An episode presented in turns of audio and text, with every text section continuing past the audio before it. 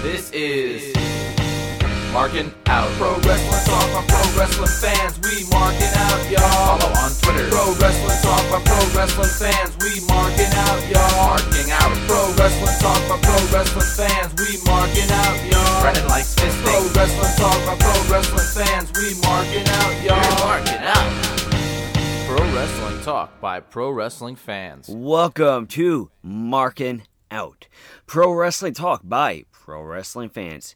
Make sure you check us out over on Spotify and wherever else you may be listening to the podcast. Visit markingout.com. Give us a follow over on Twitter. Also, check us out on Instagram, on Facebook, and buy a t-shirt over at ProWrestlingTees.com slash marking out. Make sure you also check us out over on Twitch, but most important, TikTok. That is right. Check us out over on TikTok. But that being said, I am one of your hosts, Dave the Rave, and I am here with Brandon and Chris. Brandon, how are you? I'm doing awesome as always. Chris is not here right now. yes, do not be confused, but he's going to be on the podcast at some point. Did you say episode 630? There you go, episode 630. So, Brandon, how are you? Still awesome as always. There you go. Also, if you Get go uh, if you go to prowrestlingtees.com slash marking out, use the code madness23 to get 20% off up until Monday. So if you're listening past Monday, sorry. Nice, nice. So, how was your week? It was okay. Why is that? Nah, you know, I didn't do that much. I made some cucumber tomato salad with red onion, and I had cauliflower, so I threw that in. It's pretty good. Uh, sounds interesting. I went to a local burger place that I went to once before during COVID, like during, I think it was like 2021. Mm-hmm. I just need to remember that the food's just not worth it, though. Yeah. Like the burger, the burger's decent, but it's way too small. The fried pickles were t- spicy for some reason. Where was this again? Just a local joint. Okay. And, uh, the you're French not gonna fries. you, you're not gonna throw them under the bus. No, I don't need to do that. The French fries I thought were good though, but Okay. and then So, I went Some to- place is okay. I will throw this next place kind of under the bus though. Okay. I went to Cheesecake Factory in Westbury for the first time in a while. And it seems like the quality's just gone down. And I know that they're in the process of like at like the very very very beginning stage of rebuilding the source back up.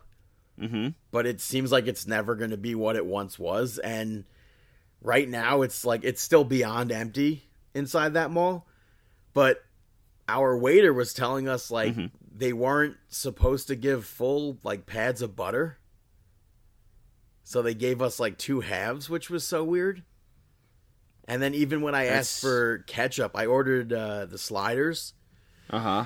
and I asked for ketchup. Normally, I thought ketchup would come with it, but they the guy was like, "Oh, I'm only allowed to give you one at a time." That sounds crazy. Talk about cutting down one. costs. Yeah, I don't know why. And it's only like I mean, I've been to the other cheesecakes around, so it's not like Mm-hmm. they're not doing that. And it's also weird they have the uh, they took off the the chicken sliders from this menu. Oh man, Cheesecake Factory, you're slipping. No, no, Cheesecake Factory in the source in Westbury. You're slipping. I don't know. Let's call them the, all the out. sliders the the chicken sliders are still on the other menus on the other all at the other cheesecake factories uh huh.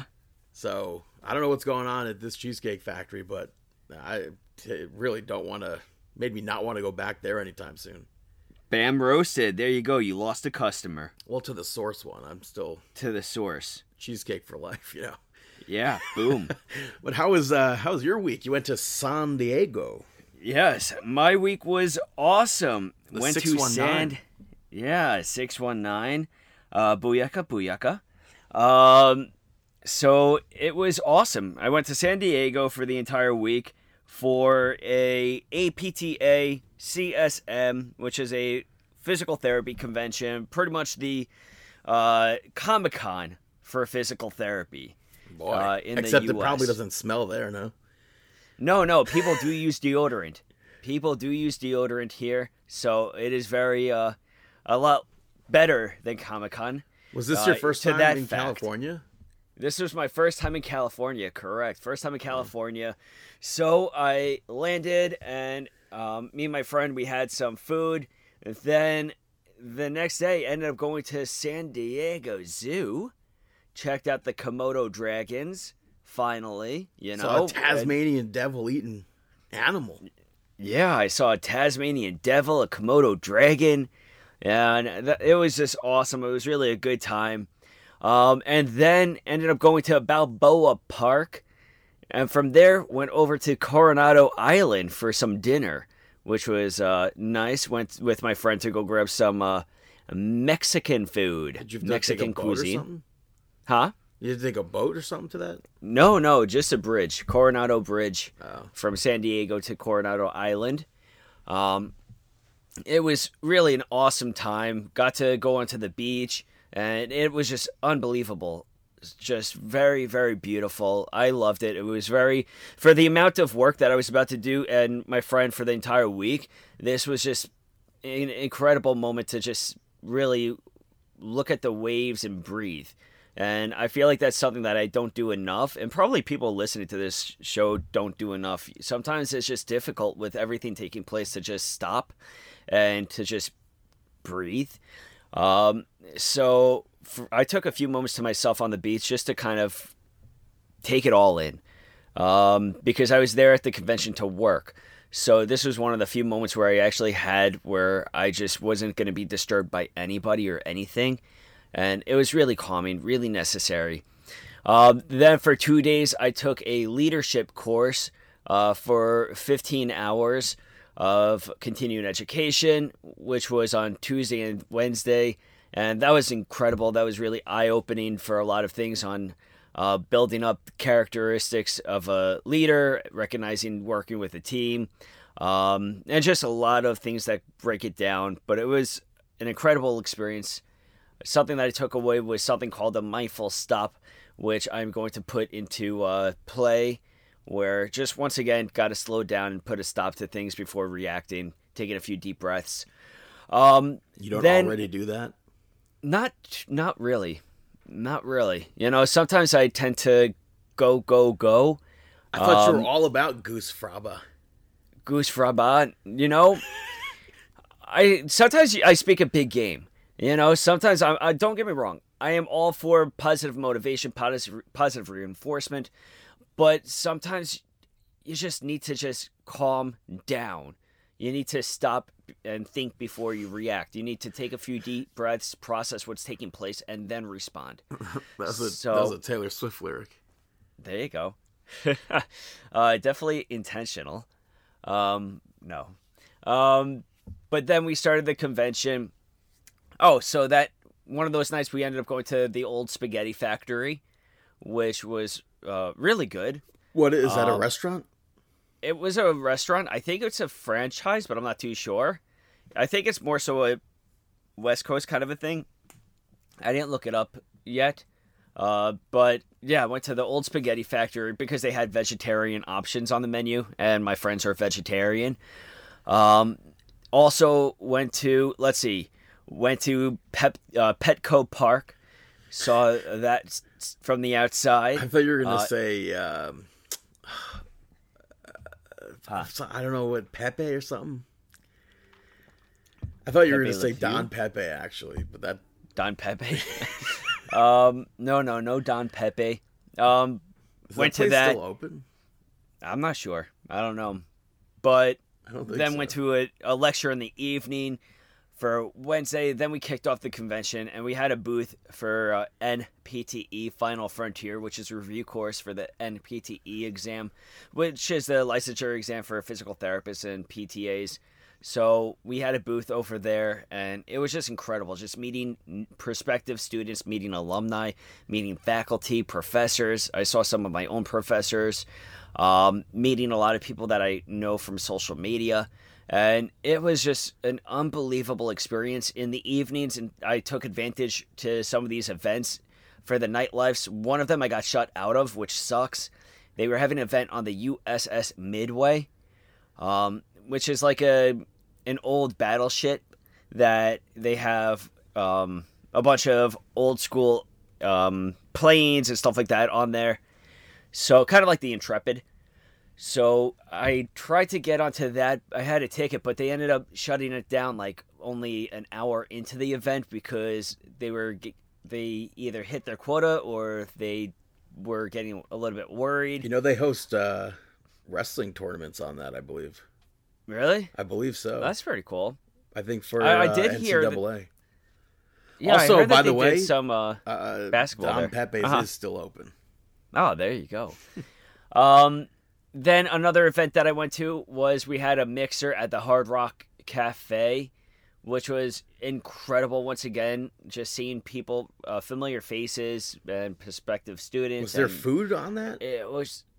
Yes, there was food. I can't recall what the food was. I was just taking bites because I was so I was there working, you know. It so wasn't I'm like not really there um, a sitting. sit down though, right? It was just like pass around, or what they do there? It, it was more of a pass around. It was more so we had a room. It wasn't like a sit down. It was more so Right. we had a room with a bunch of tables where people could sit at. It was like an hors d'oeuvres kind of a setting. Kind of an hors Sliders? d'oeuvre setting. Yeah, they had sliders and open bar and stuff like that. But I didn't get to, to take advantage of that stuff because I was just trying to interact with all of the people that were there.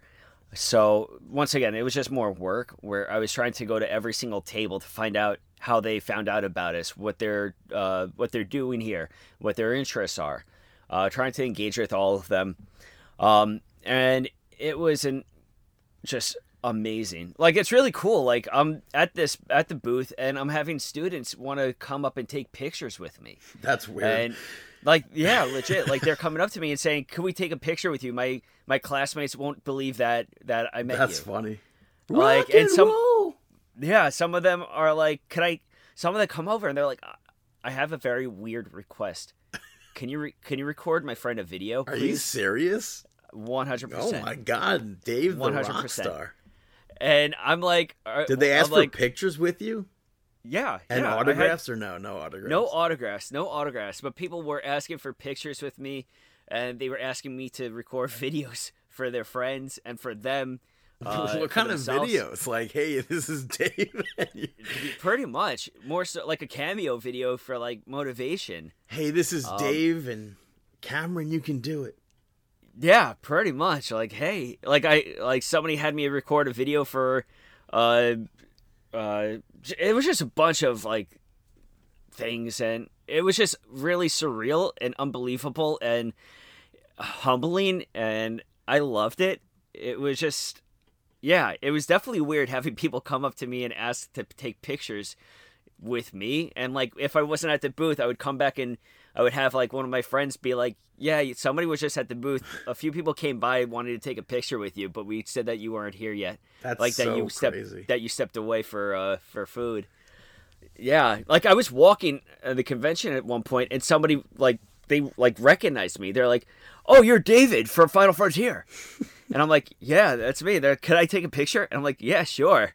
Like, it's so surreal, and I have so much appreciation and love for each and every person that does do that and that uh, maybe doesn't do that, but does utilize Final Frontier or speaks to me uh, at some point.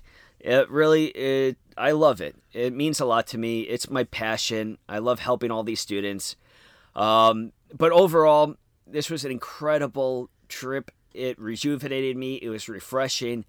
Um, I I feel like I have a solid vision, and I have to recreate my vision plan and philosophy a little bit more for like a mission statement for myself. But it was an amazing trip. Going back I cannot to- wait for the next one. Going back to the old spaghetti factory, Yes. I feel like you would have brought it up had you done so. Did you sit in a Mm-hmm. trolley car by any chance? No, I did not sit in a trolley car. Was there was there like a, a trolley car in the restaurant or no? Because I see some do, some don't. I don't recall. Hmm. I don't recall. I didn't really explore the place. Um, it was more so like just go and sit down. Prior to this eat? trip, what's the furthest west you've been? Uh, Nevada, Las Vegas. Hmm. Yeah, Las Vegas was probably the furthest, and now San Diego. I actually got to get into the uh, Pacific Ocean.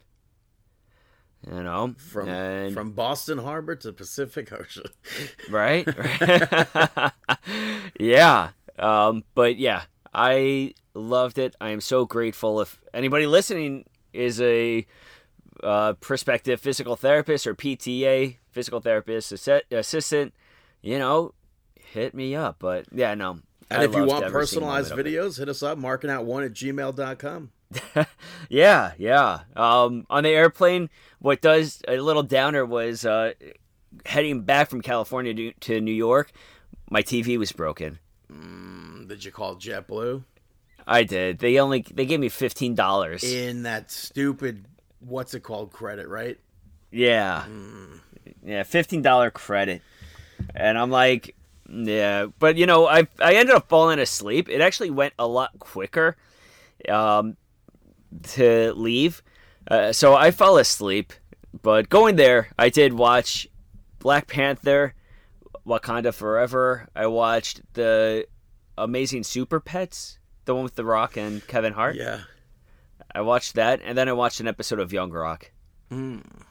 And I played some Sudoku on the on the uh, plane. You might be the only person to play video games still on the plane like that. Yeah, I was wondering if anybody's like I, I beat the first and the beginners and medium really quickly, but then the the hard one, it sucked because I got to the fine like I thought I broke through, and then I had that breakthrough moment. I was just like, oh yes, there, there, there, there, there's, and then I'm like, okay, good, I'm all done, and then I noticed that I had like a five in.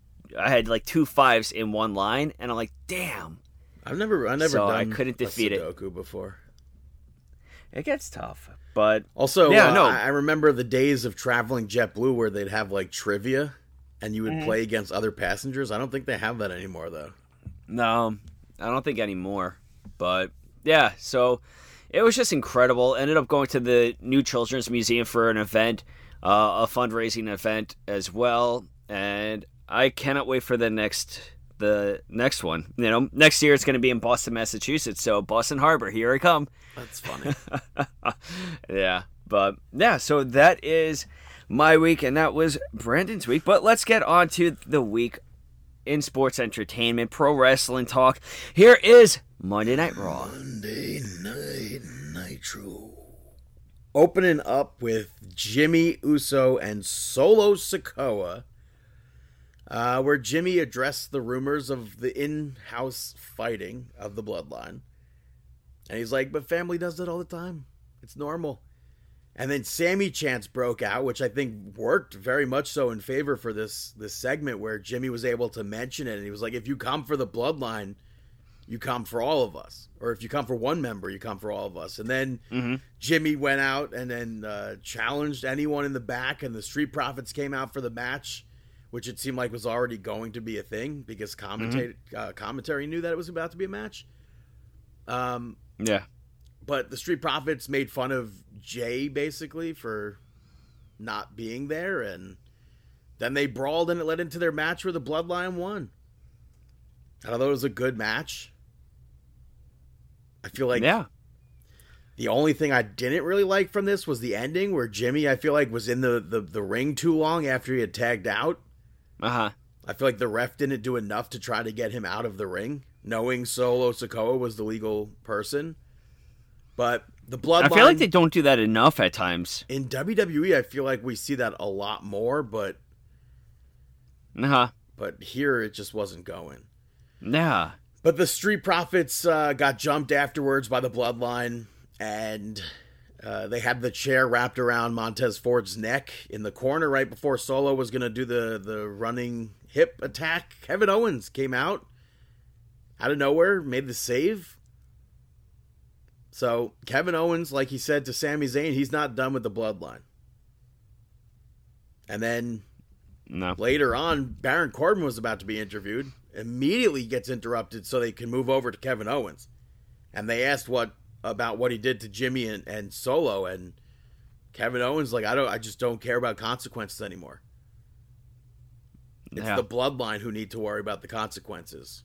And he doesn't want or And- need anybody else's help to take down the bloodline. So we're eventually going to see that Mega Powers moment. I feel like. I mean, I think it's only a matter of time till we see that Mega Power moment just Yeah. to like boost up to everything, especially with WrestleMania right around the corner. Yeah, very much so. Right around the corner. It's like a month away. Yeah. And then you you see all the news about them kicking it down to uh uh shorter cards too now, right? Or at least that's the rumor. The rumor is that they're uh the apparent the rumor is they're cutting down the number of matches per night, which honestly I'm okay with. I always say that I get tired fatigued by the long events, so if they give like a single match longer more time, I'd be okay with that. What about you? But as opposed to what? Like, what was Instead of having instead of having so many matches jam Well, like last into, year we had seven, and then I guess technically nine. Yeah, that's the thing. I'm fine Uh, with like really five. seven and eight, but I would go like five to six matches. Like each one gets like maybe twenty minutes each. Fifteen to twenty minutes. I don't know how you justify that for the price. Hmm. Like, I feel like, I mean, because five is really like a takeover to me. Mm-hmm. Okay, I So- could hear you. So I don't know how they would cut it down to five, especially when other WrestleManias, it's like when we've had the double nights, it's been really like seven, seven. WrestleMania 36 obviously had more because they had more time to do things. Mm-hmm. It was the first of its kind. We didn't know how it was going to ultimately work that way. Yeah, that's true. So, That's true. but after that, we had the VIP lounge where we were supposed to see Brock Lesnar be the guest, but he showed up first. And then MVP showed up and and said that that um he was just like very very worried with Brock Lesnar there. And Brock's like my beef's not with you. And he told MVP to sell him on a match at WrestleMania with Omos, which is rumored to be a Vince McMahon match Mm-hmm. and MVP basically sets it up, and Brock accepts the challenge, and he wanted to toast to the match, and MVP's like, if it's okay with you, I'll use the champagne, and Brock's like, use this, basically, giving him the flask that he drank from, and Yeah, he's him- like, this is this is my white lightning. yeah, he made him drink from the flask, and uh, MVP ends up spitting it in Brock's face, and I almost didn't think that was going to happen. And I'm very glad it did because I thought it was funny, and I thought because when he took the drink, I was like, he has to spit it in Brock's face. And then there was like Yeah. a beat where he wasn't doing it. I was like, oh, maybe it's not going to happen, and then boom, it, it happened. So I still really don't took- get Brock versus Omos, but I don't know. Apparently, this was a Vince McMahon idea well, that's what I because said before. yeah, because Brock turned down a match with Bray Wyatt. I would also turn down a match with Bray Wyatt though because it's like I I don't think Brock is gonna go out at WrestleMania and lose. Yeah, And I feel like if you're facing Bray Wyatt, you have to be at least open to the paranormal stuff and take that loss. that is very true. And and honestly, let's face it, the Bray Wyatt matches, they're all hype. I haven't seen a Bray Wyatt match in a long time actually live up to the hype. Well, I mean, we haven't seen I mean, I'm I'm talking even back then.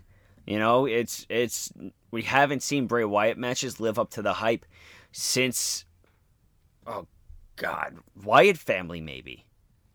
I don't know. I mean, before, I think because uh, I feel like his WrestleMania match, like there was a lot involved in that against Randy Orton, but I thought overall I enjoyed that match from my memory.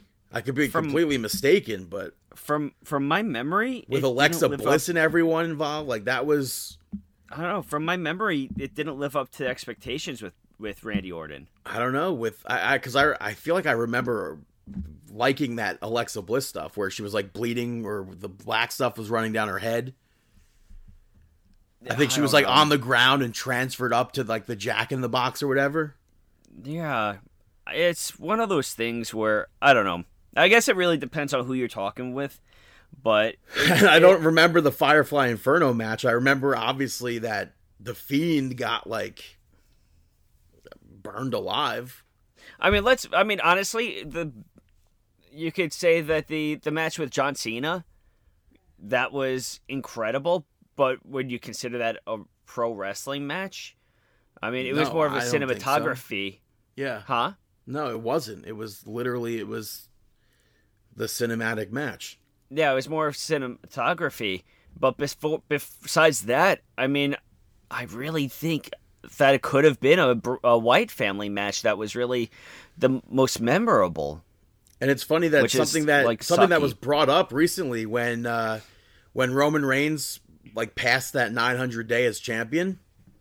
Mm-hmm. I believe I don't know if it was Bray Wyatt who tweeted saying saying it or if it was Braun Strowman and then like the like whoever it was first the other one um responded Mm-hmm. to it and they were like well I wonder who he beat to to win that title and it was it was Yeah. the Fiend he beat technically and Braun Strowman it was a triple threat match at Payback Mm-hmm. so it's like I don't know. The the I think certainly we could say the the swamp fight wasn't Yeah, it was let's unfortunate. face it. Yeah, it I was very unfortunate. Yeah, but um I agree. yeah so that match taking place at WrestleMania right now is as like official? Official? I don't know. I don't I mean that's what they say. I think so. Uh, after that, we saw Cody Rhodes pick up the victory over Chad Gable, and it's like week after week, you just go into these knowing that Chad Gable's going to lose. He's facing Cody, so there's like even more so you can't expect me to believe he's going to win.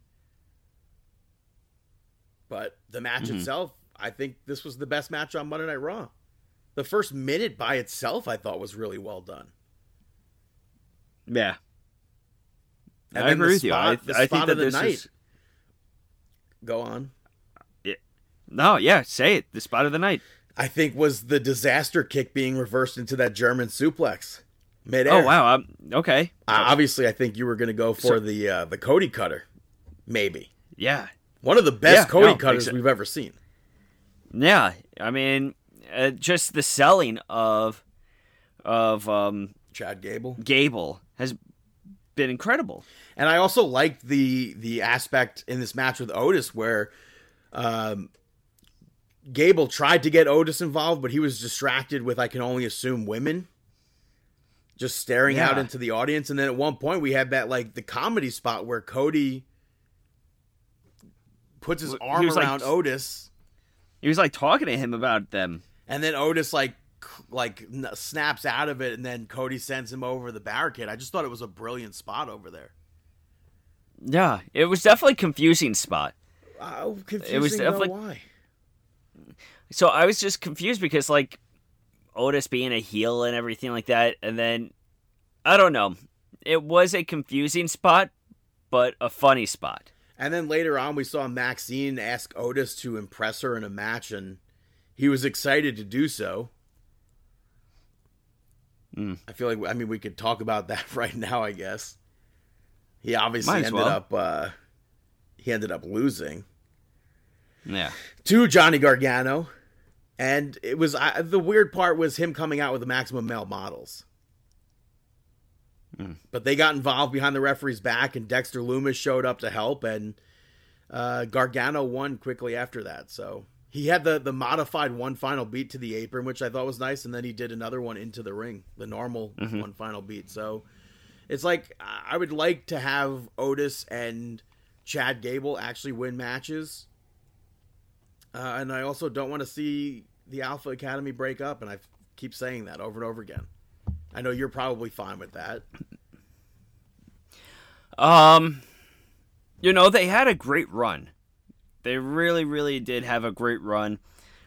Unfortunately, I feel like they were never given the opportunity to hit that peak where we knew that they were at. I don't. I, So- I don't know because they were tag team champions, and I think that was like unexpected when they won the titles to me.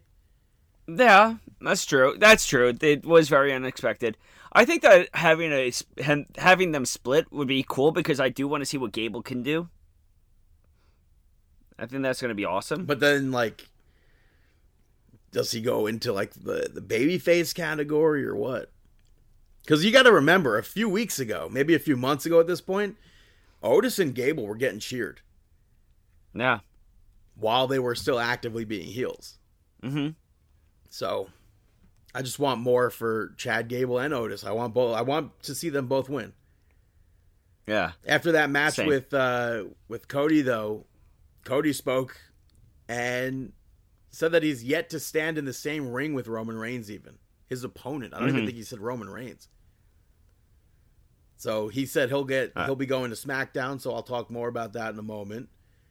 Later on, Mhm. Paul Heyman spoke about Cody confronting Roman Reigns on SmackDown, and Kathy corrected Paul Heyman and said that Cody never actually said he's going to be there to confront Roman Reigns.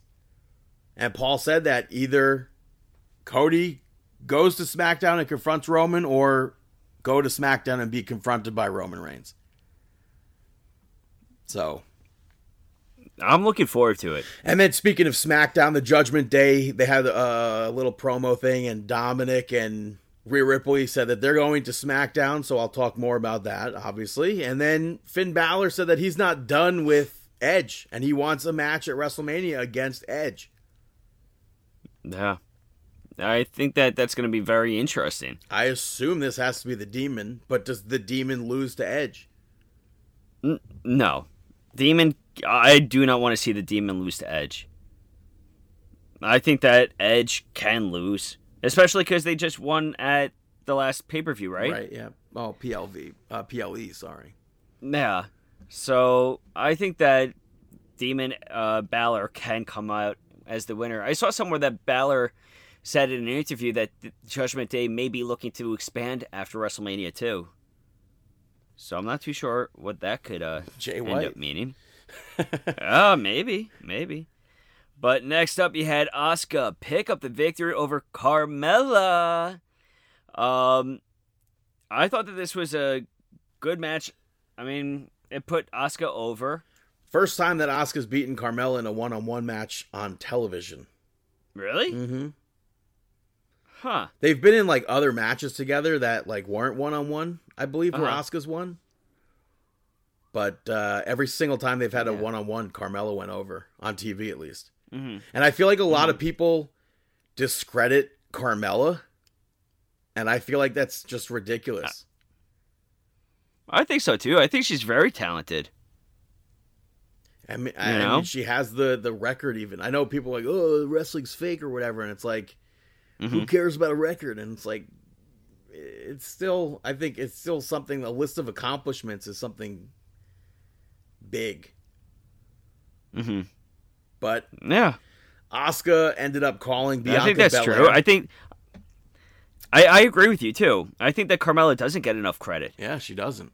I mean, I think that she is, you know, what regardless of how she is as a performer wrestling wise, maybe she's not as good as the wrestler as Asuka.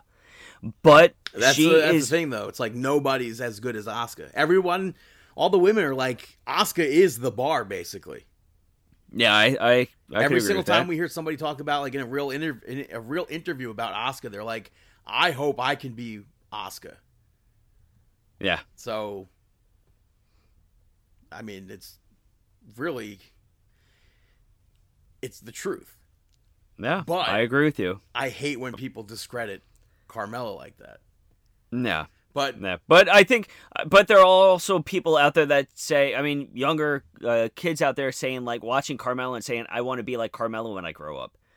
You know, so it's I mean, still. I've never seen that. But I saw, I saw somebody actually, I saw somebody tweet it out the other day, so that's the only reason why I, I mentioned that.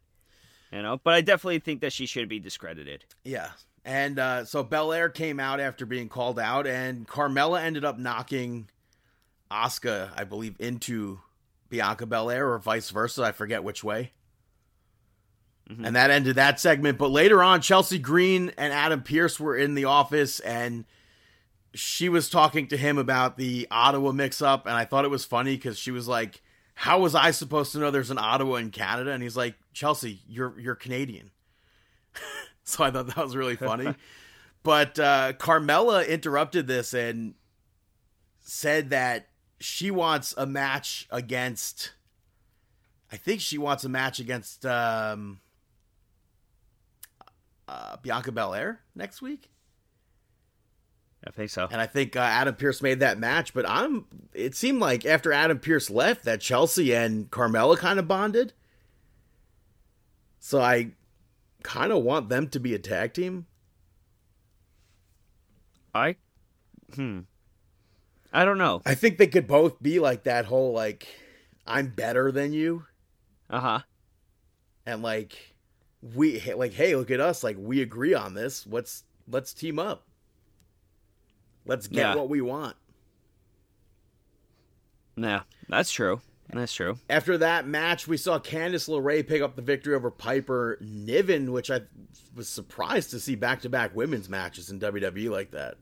I was surprised to see that back to back matches too, but I was also surprised to see her actually get the victory. Um, yeah, but Nikki Cross was lurking behind Candice and like also made her way to the ring and got involved. yeah. Uh, but Piper took her out, and then Candice got that quick pin right after that. But the fans just didn't seem to care about this. Again, they cared about Asuka and Carmella, but not this. And I feel like something needs to happen with Piper. Something needs to happen with Candice.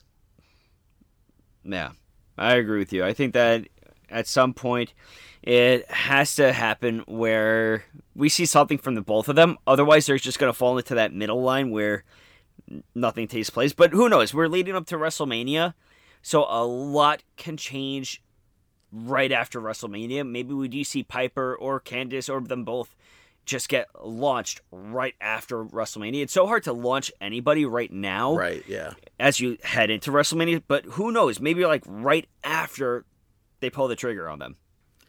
After that, we had Miz TV, where Miz said he's going to be bringing a special guest, I guess. To a, well, he's going to bring out a, a famous celebrity to uh, a famous celebrity who's going to be hosting WrestleMania this year, and then it turned out to be him. And he announced it using Taylor Swift's anti-hero, which I thought was funny. But Seth Rollins interrupted this, and then they argued, and Seth attacked Miz and then picked up Miz's cell phone and FaceTimed Logan Paul. I like this part. He made fun of Jake Paul for losing and then challenged Logan to a match next week, it seems, and uh, I'm here for it. I, I Yeah. obviously think the match is going to be at WrestleMania, but Of course, I, I agree with you. I think the match is going to take place at WrestleMania. I was a big fan of that. I I like the involvement of Logan Paul. I think that Logan Paul versus Seth Rollins is going to steal WrestleMania. I think that could it definitely be could the be up there, yeah. yeah that could definitely be match of the night. Uh, Austin Theory was interviewed by Kathy Kelly. She was talking to Damage Control, and then he showed up afterwards and spoke about how it seems like nobody's talking about him, and he's the U.S. champion, and everybody should be talking to uh, talking about him, but instead they're talking about John Cena. So next week in Boston, Massachusetts, he wants to go face to face with John Cena, and he's calling him out.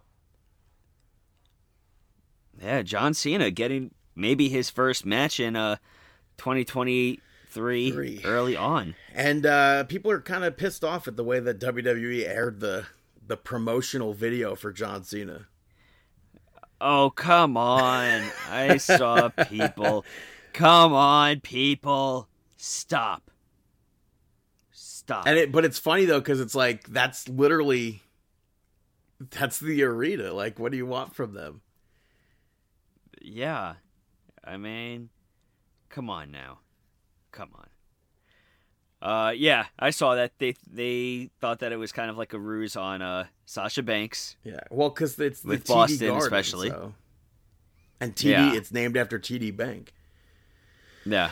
But yeah, so next week we're going to see face to face, I guess, with John Cena and Austin Theory, something that's been building up for years. At least on Yeah. Austin Theory's side.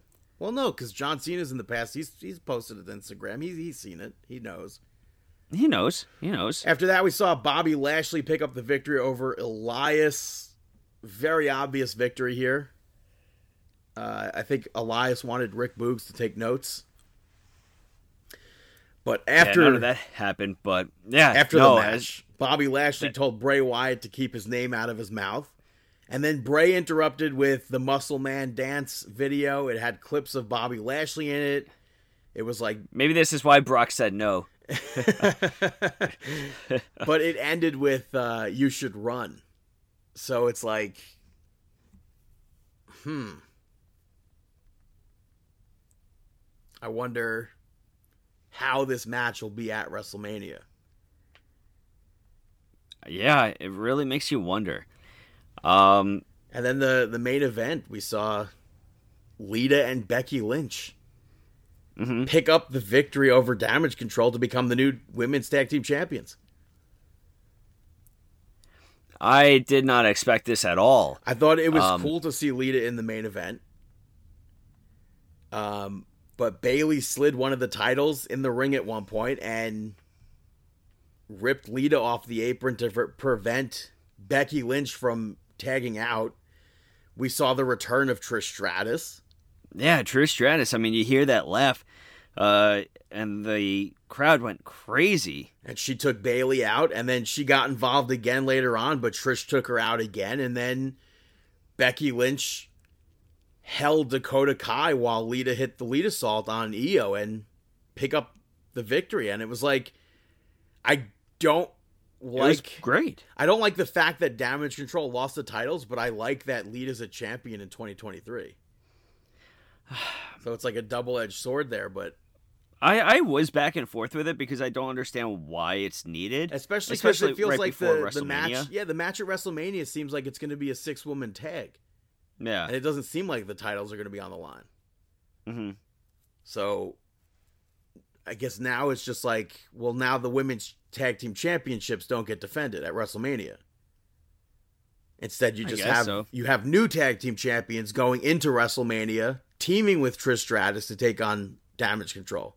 hmm unless they do some sort of like which i really i can't see them do bayley versus trish and then do damage control versus becky lynch and lita but Yeah, that would be tough to. i still think it's gonna it's gonna be the six woman tag i assume I could see a six man woman tag more so than anything else. yeah You know?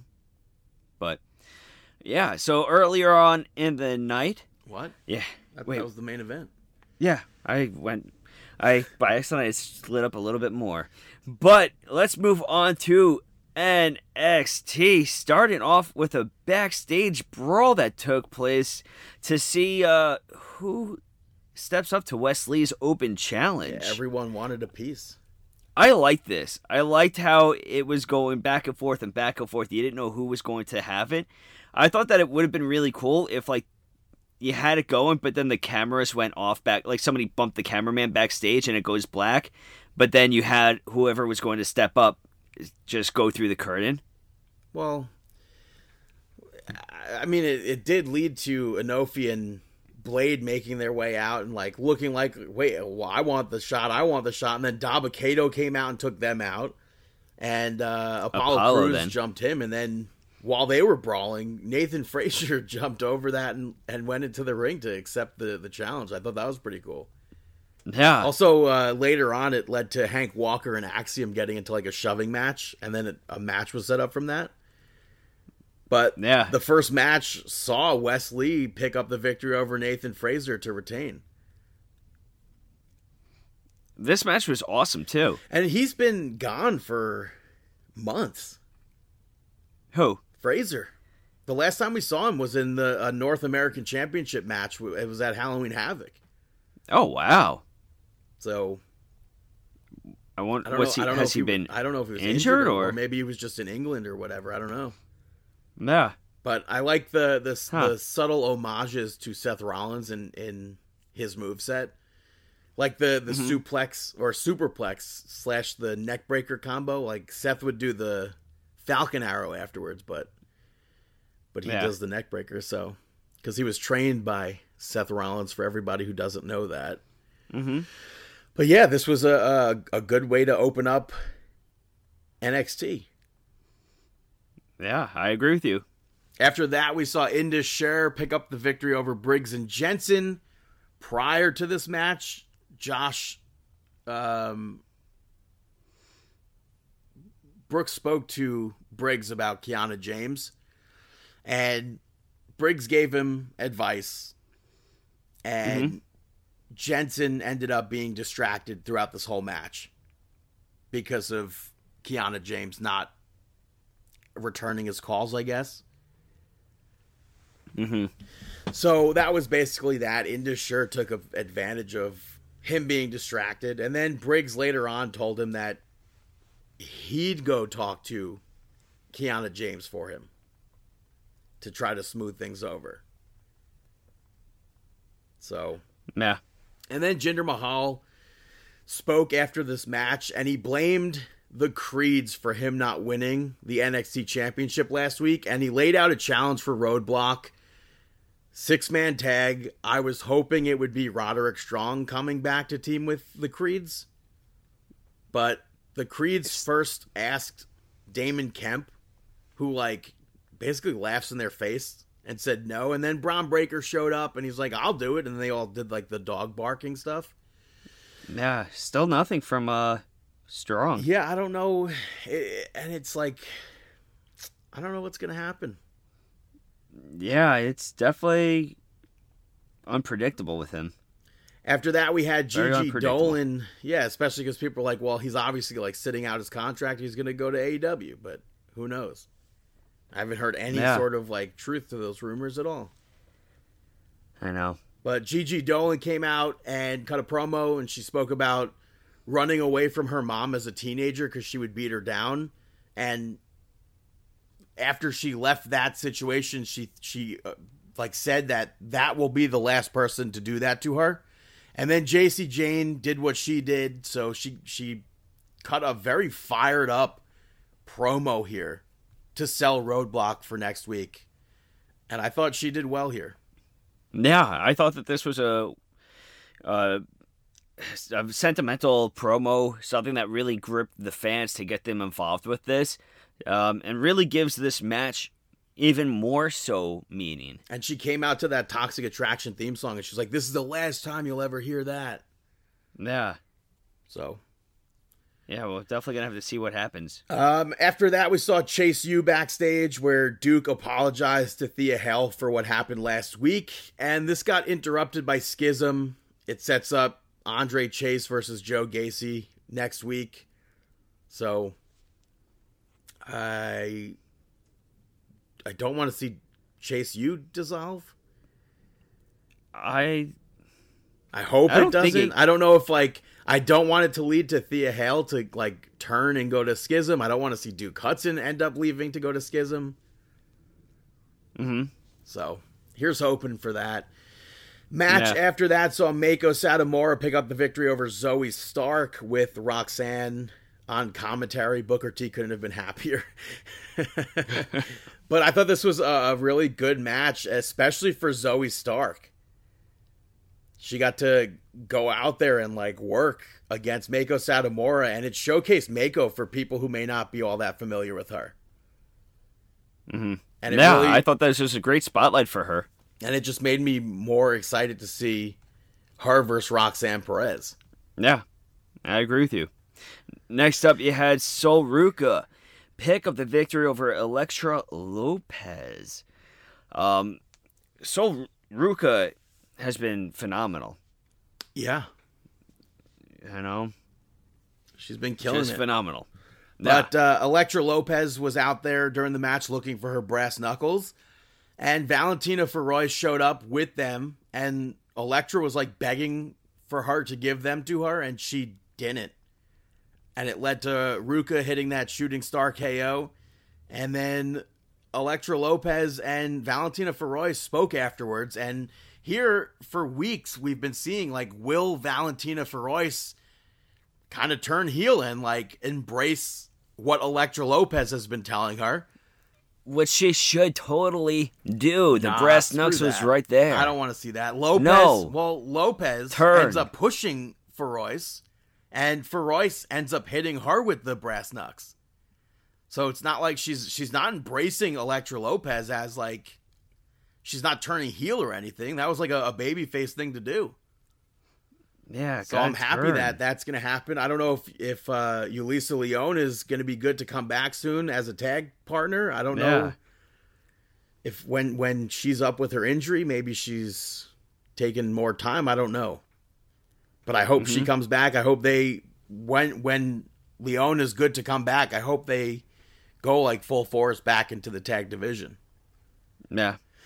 After that, we saw Gallus at their at the bar or whatever, and Mark was pissed off that Pretty Deadly did what they did last week with the cake and everything, and he tried to hype Wolfgang up to become the monster that he once was, to make sure mm-hmm. that nobody walks on them the way that Pretty Deadly did last week, and Wolfgang ends up snapping that pull pull cue in half and beat up some random guy at the bar. And we saw Pretty Deadly interviewed like afterwards, and they kind of made light of Gallus. And McKenzie Mitchell showed them a tweet from Drew McIntyre saying that he's known Gallus for years, and Pretty Deadly shouldn't like take this lightly. They should definitely watch out for Gallus. Uh, Gallus should be. I mean, I know I haven't seen too much of them, um, and I always say that. I mean, I know Wolfgang and everything like that, but maybe I just need to see more featuring of them. But I think it's only a matter of time till they are champions number one.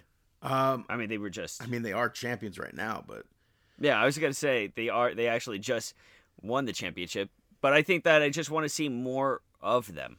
and I like that Drew McIntyre's there to build them up, even if it was just a tweet. Yeah, I think that's necessary. I don't know where I, I don't know if it's necessary, but it's definitely welcomed. To definitely like put them over cuz again, you could be somebody tuning in for the first time and not know who Gallus is, but if you watch Monday Night Raw or Raw or SmackDown, you know who Drew McIntyre is. yeah. So seeing that, it's like, "Oh, McIntyre likes them, so maybe I'll like them." hmm I don't know where Joe's at, but I don't know if he's still overseas or what. If we'll see him soon. But earlier in the night, Wendy Choo ends up getting jumped in the parking lot. Uh, was it in the parking lot? Now I don't know. Oh, I don't. I don't remember if it was in the parking lot or just backstage, but she got jumped and Tiffany Stratton was being Tiffany Stratton about it. And Kayden Carter and Katana Chance were in the trainer's room checking on Wendy Choo. And when she walked out, uh, Tiffany Stratton made it seem like they were the ones that took out Nikita Lyons and Wendy Choo. And that gets set up into a match. Tiffany Stratton picked up the victory over Katana Chance. But I thought this was a very nice athletic match. Yeah, I agree with you. I thought it was very athletic. I thought it showed up, showed off a lot from the both of them, and I think that they're both this. I think they're both incredible. But this match came down to Katana Chance getting distracted by Alba Fyre and Isla Dawn, and I do not like how many distractions this episode had. Okay, I could understand what you're saying. But Tiffany Stratton said that she's proven to be the best woman in NXT and she wants the NXT Women's Championship. Nah, After that, Axiom picked up the victory over Hank Walker. I thought it was a decent match. I don't really understand Axiom not like being understanding from all like that all out brawl that they had at the beginning. Because he's a mm-hmm. face. I feel like he should have been like, oh, okay, it's okay. But here he was just like, no, screw you. Like you meant to do what you did. Like I'm I want you in a match, basically. But then Axiom after the match, they like shook hands and he's like, keep fighting the the way you're fighting. yeah. He like he didn't even shake hands. He just like put his head like on his on his uh, knee or whatever. who's just like, keep on doing what you're doing or whatever. So he like forgave him in that moment, which I just thought it was so weird. And then behind Axiom during all that, I couldn't make out who it was, but the internet was like, "That's Scrypts." On my Really? TV, I Where? couldn't see who it was, but uh, just when they, I when they couldn't- showed the entrance when uh, when Axiom was getting ready to leave. I didn't even notice that. Yeah. But I, I it was just like it blended in with the the graphics. So it's like I couldn't Huh. really tell who it was, but the Yeah. internet says Scrypts, so I'm going to assume it was Scrypts. So I assume we're going to see Scrypts versus Axiom coming up. Yeah. Main event of NXT saw Carmelo Hayes pick up the victory over Tyler Bate. I almost said Tyler Breeze. Um, but this match was tough to call. I didn't know who would win this. Yeah. I mean, I or I don't know who I thought I ex- would win, I should say. I expected Carmelo Hayes to win this one, and I wanted Carmelo Hayes to win this one too. Um, but yeah, this was I thought a fun match. Trick got involved. I just spoke about how many freaking people, how many matches had outside interference, and this led to the actual ending Yeah. of the match. This this episode of NXT was a lot like uh, WCW, a lot like AEW. Mhm. With the outside interference and everything, and I just I, you don't need outside interference and everything. Yeah. Last night's AEW had five, five of the six matches outside interference. We see it so much No, more not- in AEW, but I hate when they have that stuff. Just Yeah, it's not not needed. not at all. But I thought the match was great. Grayson Waller, uh, we we found out that Shawn Michaels accepted his invite to be on the Grayson Waller effect. And he agreed to sit down with him at Roadblock. And a lot of people seem to think that we're going to be seeing the debut of Dragon Lee next week. Oh. And then there's a lot of people who think we're going to be seeing Grayson Waller versus Shawn Michaels at Stand and Deliver. Huh. I think it's more likely to see Grayson Waller versus Dragon Lee. That's interesting. And then Dragon Lee goes over. Grayson Waller could show up Monday Night Raw or something like that. Okay. Post WrestleMania. All right. That'd be interesting. But that's NXT gonna take a move over to SmackDown. The Bloodline opened up SmackDown. Roman Reigns basically all he said was acknowledge me, and Cody Rhodes immediately came out and said that he's there for a one-on-one conversation with Roman Reigns. And Roman Reigns dismissed Paul Heyman. He dismissed Solo Sikoa and Jimmy Uso. And him and Cody had a, a really a pretty good conversation. And Cody mentioned a bunch of stuff from his past that people said that just wouldn't he wouldn't make it through.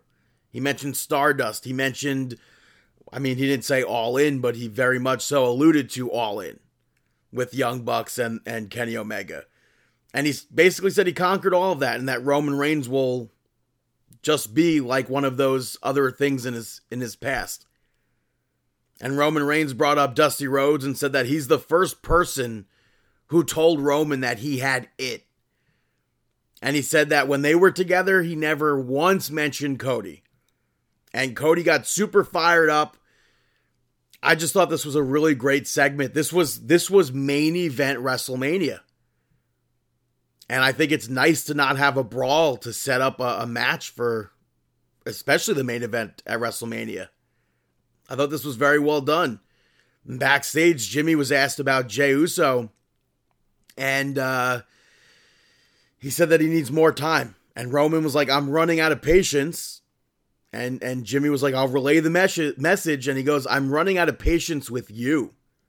And later on, Jimmy said that he spoke to Jey, and Jey basically he lied to Roman at first, and said that he just needs more time. Jey actually uh, apparently said that he wants him to leave him the hell alone. And Roman told Jimmy to go out with Solo, make sure Sami gets taken out. Because if Sami gets taken out, then Jey will come back to the bloodline. Jimmy leaves to go out with Solo Sikoa for the match, and Roman was super bothered by that. And he said that he's giving Jey one week to come back to the bloodline. And if Jey doesn't, he's blaming Jimmy. So that story, I- I'm very much so invested. Rhea Ripley was in the first match, picking up the victory over Liv Morgan. I think Rhea needed this victory, uh, but it was a very well worked match. Liv was able to get a lot of stuff in, and I think that was really good for her. After the match, they showed a little girl crying in the crowd, and I think that was perfect. Um, and then backstage, Santos Escobar addressed Dominic And he said that Adam Pearce set up a match so he could teach him respect. And Dominic went out there and, and beat Santos. And like I'm here for a face run of Santos Escobar. I'm a big fan of Escobar. I do feel like Legado should have been with him, maybe like backstage to set the match up. But Santos wanted it to be one on one. Rhea Ripley made it not one on one. Dominic took out Brass Knuckles. Rhea Ripley hit the Riptide on Santos outside the ring behind the referee's back and put him back in. Dominic hits that frog splash, picks up the victory there. And then Dominic took a Rey Mysterio mask that Rey had given to Santos, that Rey that that Santos took to ringside with him and ripped it up.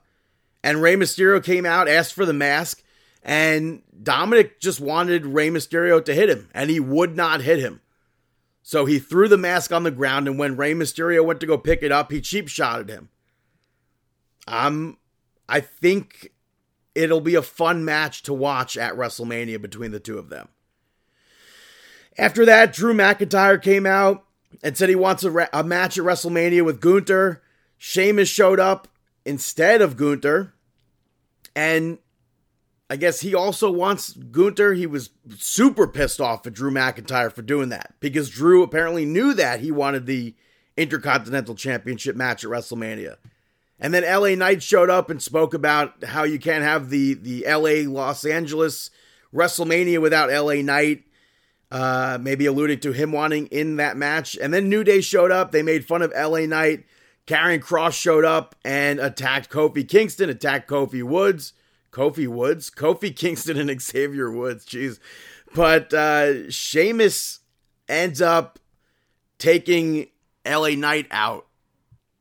McIntyre um, didn't take out anyone, or didn't take out Sheamus. He he he jumped over the rope instead, and then Kross took Sheamus out. So I, I thought that was a, a, an interesting segment. It didn't really give us any uh, clarity for a match.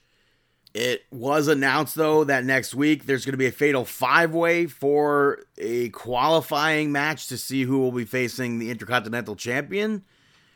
Um, I, I still really want Sheamus and McIntyre in the match, though. I, I want a triple threat, and I want Sheamus to win the, the championship at WrestleMania. Gunther called it super disgraceful that Adam Pearce has kept him without a match at WrestleMania yet, and he wants an opponent. They showed footage of Shayna Baszler and Tegan Nox fighting with each other backstage from earlier in the day. I guess Ronda Rousey might have attacked Natalya, and uh, Tegan Nox took Rousey out. Uh, Tegan, I thought, should have won against Shayna Baszler, but Baszler made her tap out. It was supposed to be a tag match. I think Tegan definitely could have used that win, even if it was like a quick victory. But um, I guess in that altercation, she damaged Ronda Rousey's arm, so she was coming for for Tegan Nox's arm. Bobby Lashley came out after that and said that he doesn't run, even though Bray Wyatt for two weeks now has said run. He called Bray Wyatt out, and then Uncle Howdy's music played. Uncle Howdy jumped Bobby Lashley from behind, and Lashley recovered. And he dropped Uncle Howdy and he went for a spear. The lights go out. And when they came back on, Uncle Howdy was gone. So for the past few weeks, it's been like, ah, well, I don't really get it. But I like these mind games that they're doing with Lashley right now. Main event saw Solo Sikoa pick up the victory over Sami Zayn. They brawled before the match. Jimmy Uso was involved. Uh, Sami tossed him out of the ring and jumped out onto both of them. As far as the actual match goes, I thought it was a really good match. It was like hard hitting, action packed. Uh, Jimmy ends up pulling Solo Sikoa out of the way of the Helluva Kick. And hits uh, Solo hit him with the the Samoan spike to to win. Then we see Solo and Jimmy continue the beat down afterwards and went for that corner hip attack with the chair around Sami Zayn's neck, but Jimmy told Solo he wanted to do it. So Solo backed off and it allowed time for Sami to regroup, I guess.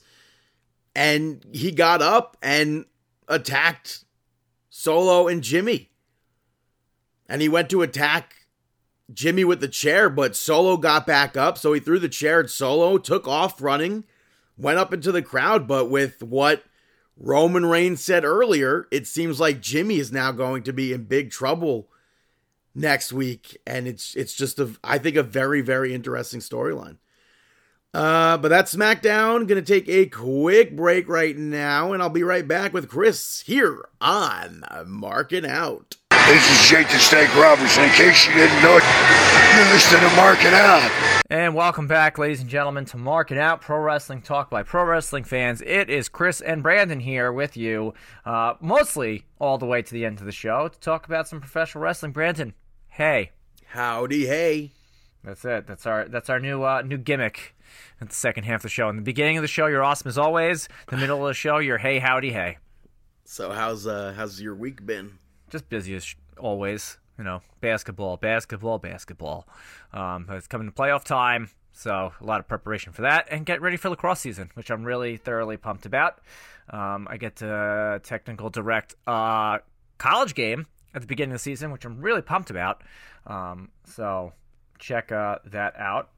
Uh, it'll it's on Long Island, which I find interesting, but whatever. It is what it is. Anyway, Did you know Revolution. Did, did I know what? Carvel started a war this this past week? Carvel started with what? With who? They they tweeted out, is it in or on Long Island? Obviously, In or on and it's what? Like Long Island, and It's it's, on like Long how Island. how dare you even ask that question?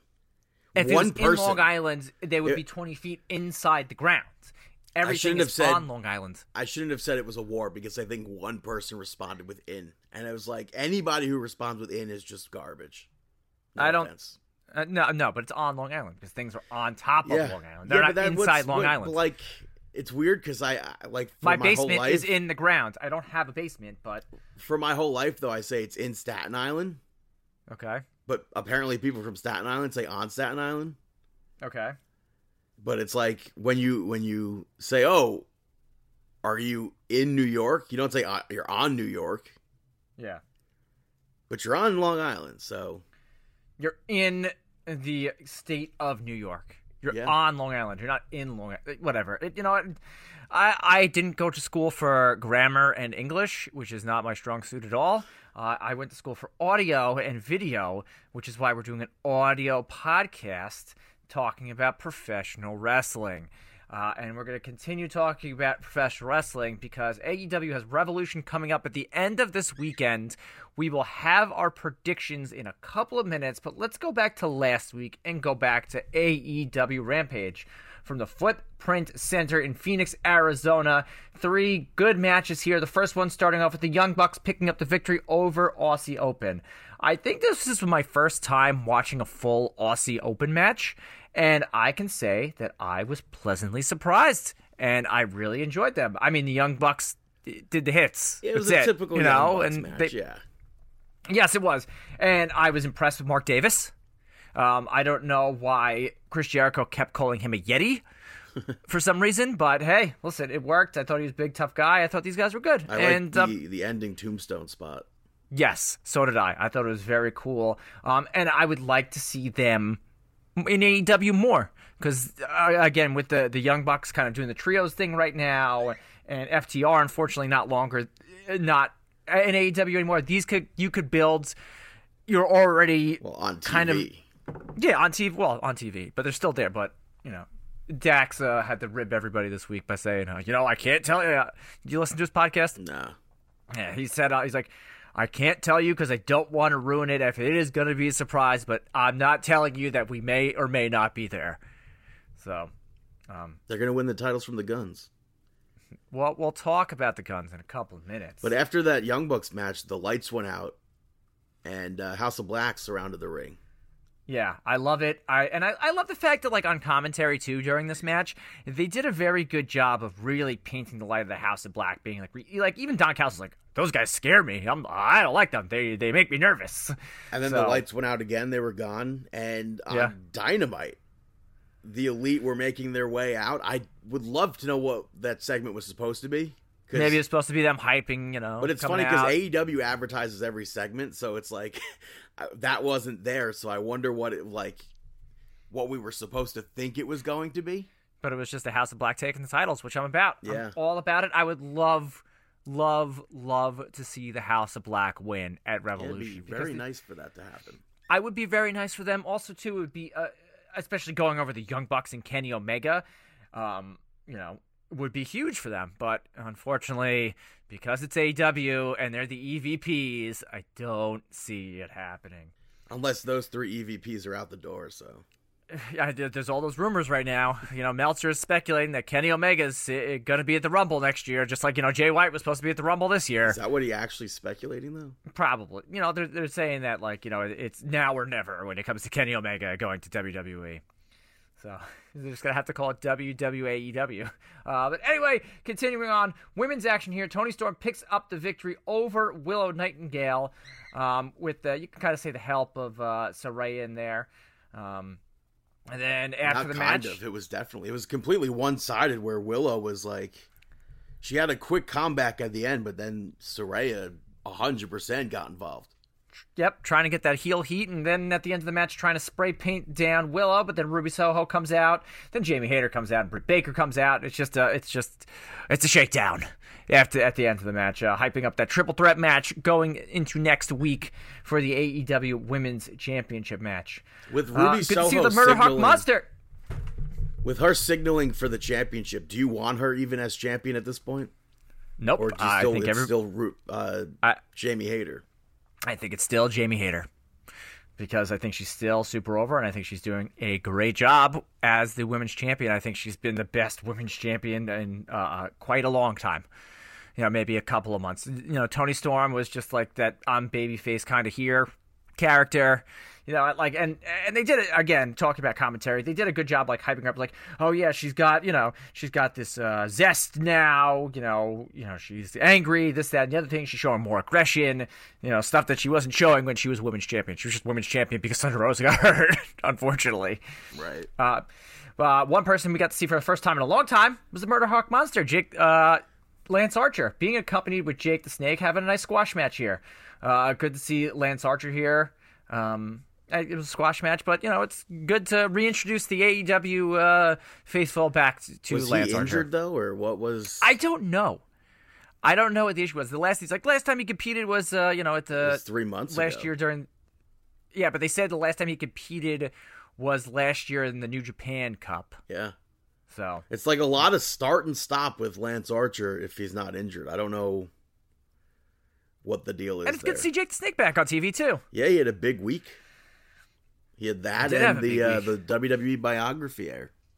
he did he did so cool and your main event sammy guevara beat action andretti and spiked him on his head in the middle of the match which really like i like there's those times where you just sit and you're watching wrestling you're just like oh that hurt like that really freaking hurt Yeah.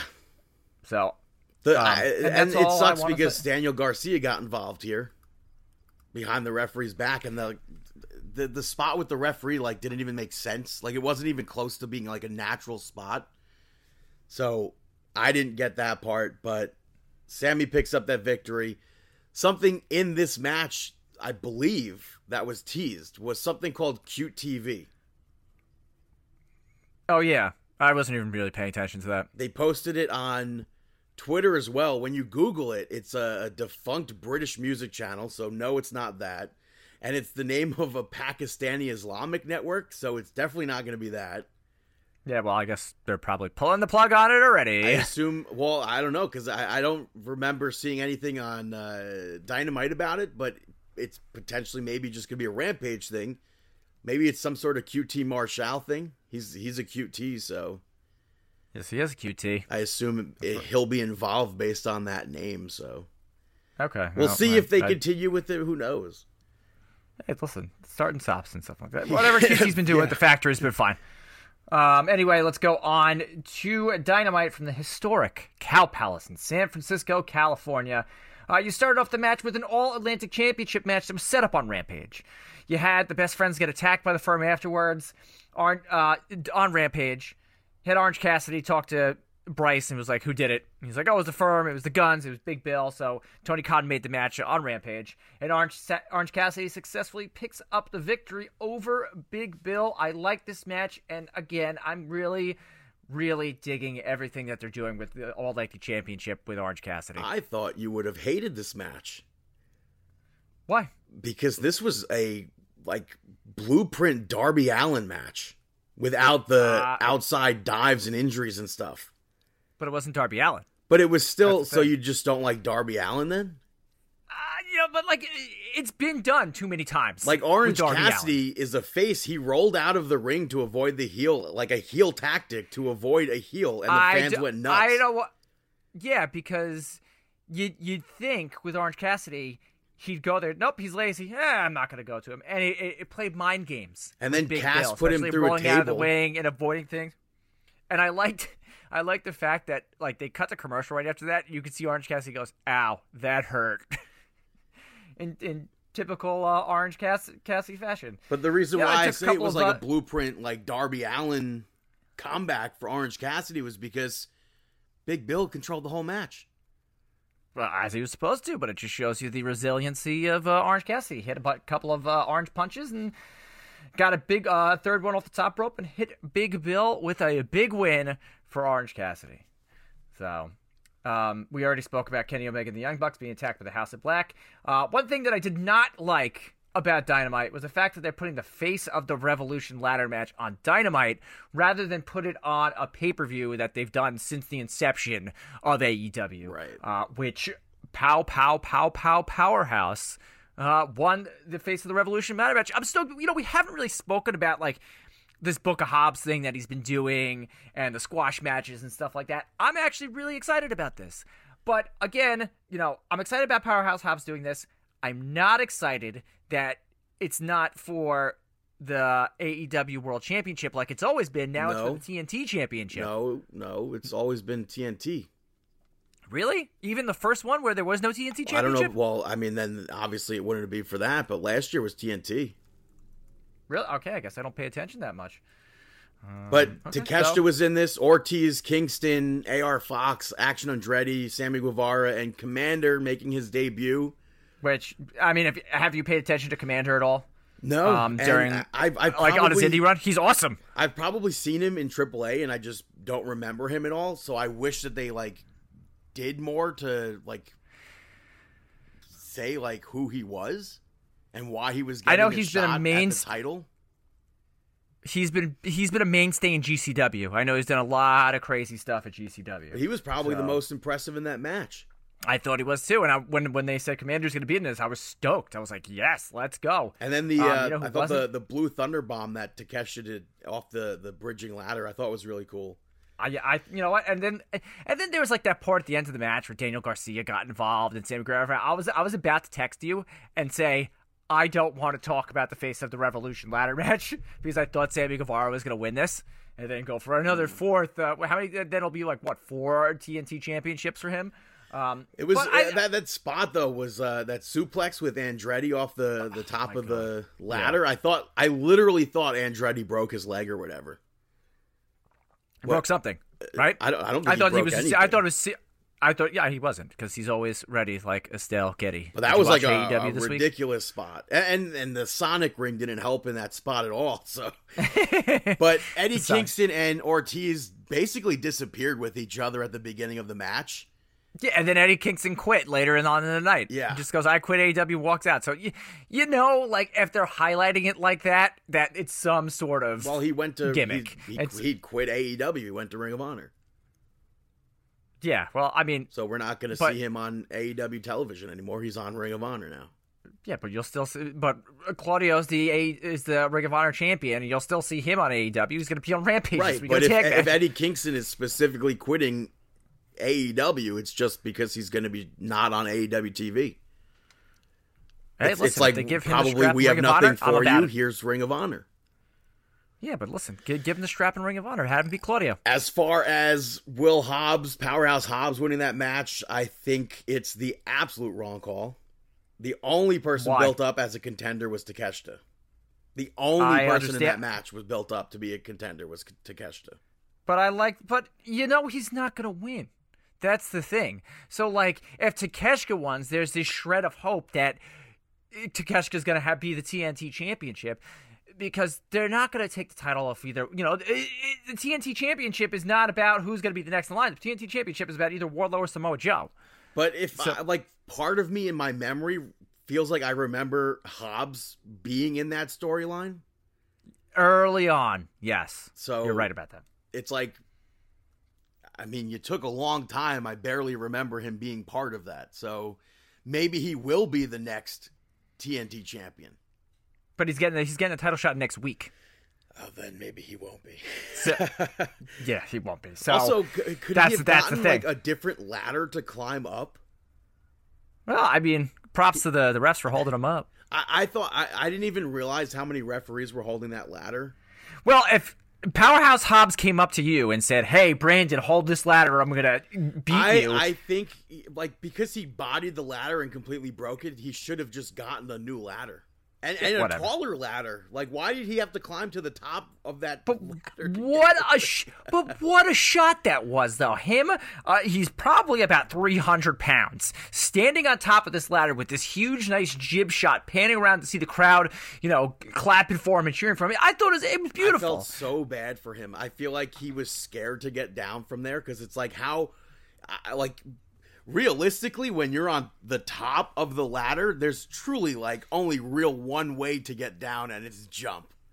Yeah, he had to like very very carefully balance and i think it was at, at the end point of that was four referees holding that ladder for him to like actually get down and it's like i, I don't know Yeah. how I, I really don't know how people climb ladders like that and i mean even attempt to get down that was i wish he had a taller ladder the only way to do it is is is the is the Jeff Hardy style and just flip off. and then wardlow Um, came out and brawled with uh, samoa joe i believe Yeah, or no he just brawled hype- with security i don't even think he got to samoa joe Yeah, because Mojo was like, "Oh, back off, back off," you know. No, that's Brian Cage.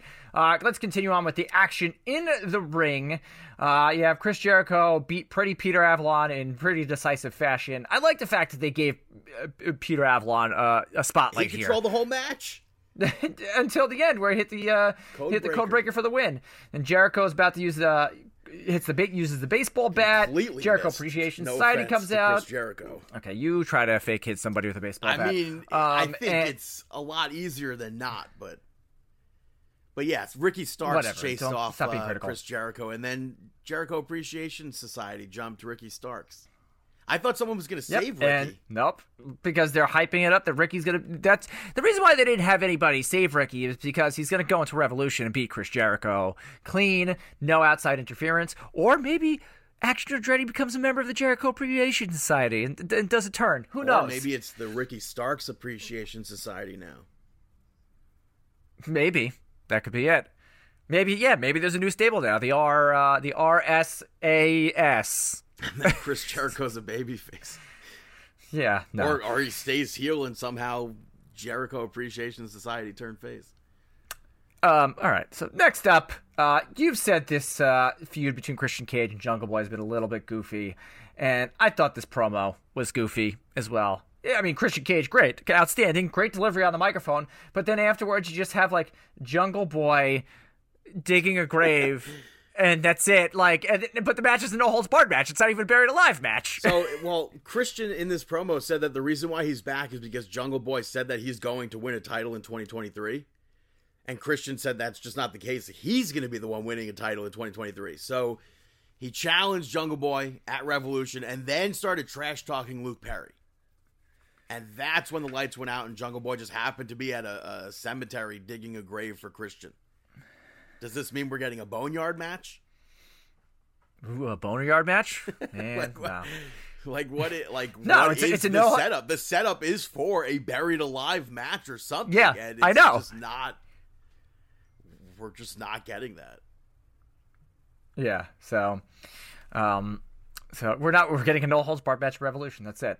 Uh, FTW title was on the line. Hook defeated Matt Hardy, and like this was kind of set up again in a backstage promo on Rampage, where they're like, "Yeah, I'll beat Hook. Yeah, and if uh, if uh, Hook wins, then he can get a uh, match with Stokely Hathaway, and we'll all be banned from ringside, and it'll be no holds barred." They're all excited about it, and then he loses. So With the help um, of Ethan I'm about it. Page. I like with the help of Ethan Page. I liked Hook. Um, Hook's hair was in, uh, all over the place. it's more serious side to Hook. I was kind of uh, de- depressed with uh, the non coif that he had on his head. Um, but anyway, Hook uh, picks up the win. Stokely Hathaway, uh, you know, tries to use the cast there, uh, but Hook uh, hits transitions out of the uh, Twist of Fate for his Red Rum finisher. No, cool. It's gonna be Stokely Hathaway versus Hook. I'm about it. Is that I think on Revolution? I don't. Uh, it's not on there itself. Maybe they put it on the uh, the buy-in or Buy whatever. I don't know about that. the zero hour or whatever it's going to be called. They're all in San Francisco still, so. Uh, after this, though, you have Rio returning to television, picking up a victory over Toni Storm. So cool. You know, you can't. Rio's got like one of the best track records in AEW, and she's on once every four months. Um, yeah, but Saray got involved, and then Britt Baker, Jamie Hayter came out. Britt was the reason why Rio got that quick pin. And Yeah. then they all So- brawled afterwards, and Ruby joined in. Yeah. So, yep, cool. After this, you had the Revolution Casino Tag Ladder match. The winner of this match would be going on to the four way match at Revolution for the AEW Tag Team Championships. Best friends were supposed to be in it, though. However, earlier in the night, it was declared they were medically disqualified due to the attack by the firm last week. And who took their spot? Wasn't FTR. It was Dan Danhausen and Orange Cassidy that went to go win the entire match. And it's funny because Orange. Cassidy looked like he was more injured than the best friends at that point due to the opening contest. I know. Well, he, yeah, do, do the opening contest. So, um, I love it. I mentioned it last week. I said the fact that there's a lot of story that goes into this match, and the fact that putting Orange Cassidy and Dan Danhausen in this match continues that story and all these working together. Because where did the Guns get their nickname from? Danhausen. So, and also to the whole Golden Globe thing, uh, and Orange Cassidy has had a vendetta with Jeff Jarrett and Jay Lethal for so long. oh, you still think that they're going to be the ones in the match at Revolution? Who Danhausen and Yeah. Orange? Absolutely, and I think they're I it. was under the impression that it's going to be just the best friends. No, I think it's going to be Danhausen and Orange Cassidy, and I think they're winning the tag titles. But it's like, and people are like watching this match and they're like, oh, we don't know who's going to win. Last week, oh, we don't know who's going to win. The only teams that were in the storyline were the I thought, best like, friends at- and Triple J. At the end of the match, I thought it was going to be the Butcher and the Blade winning, but like because they looked how. good, they, They had were a the very only team in the storyline. It had to have been the best friends here, or Danhausen and Orange Cassidy for that. yeah. Tony Nese, Daivari, and Josh Woods came out during this. Do you remember who they like attacked? I don't remember. Was it to maybe set up Ring Uh, of Honor Penta? or something? Penta and Fenix. Oh, so that's um, not Ring of it- Honor. No, that wasn't Ring of Honor, but got props to Penta for the uh, San Francisco 49ers I like gear. that. That was cool gear. Yeah, is That he? He's friends cool. with. uh Uh, George uh, Kittle? Is His he name? from the 49ers? He is from the 49ers. I know earlier in the season, uh, Penta was at a game and gave uh, George Kittle a mask.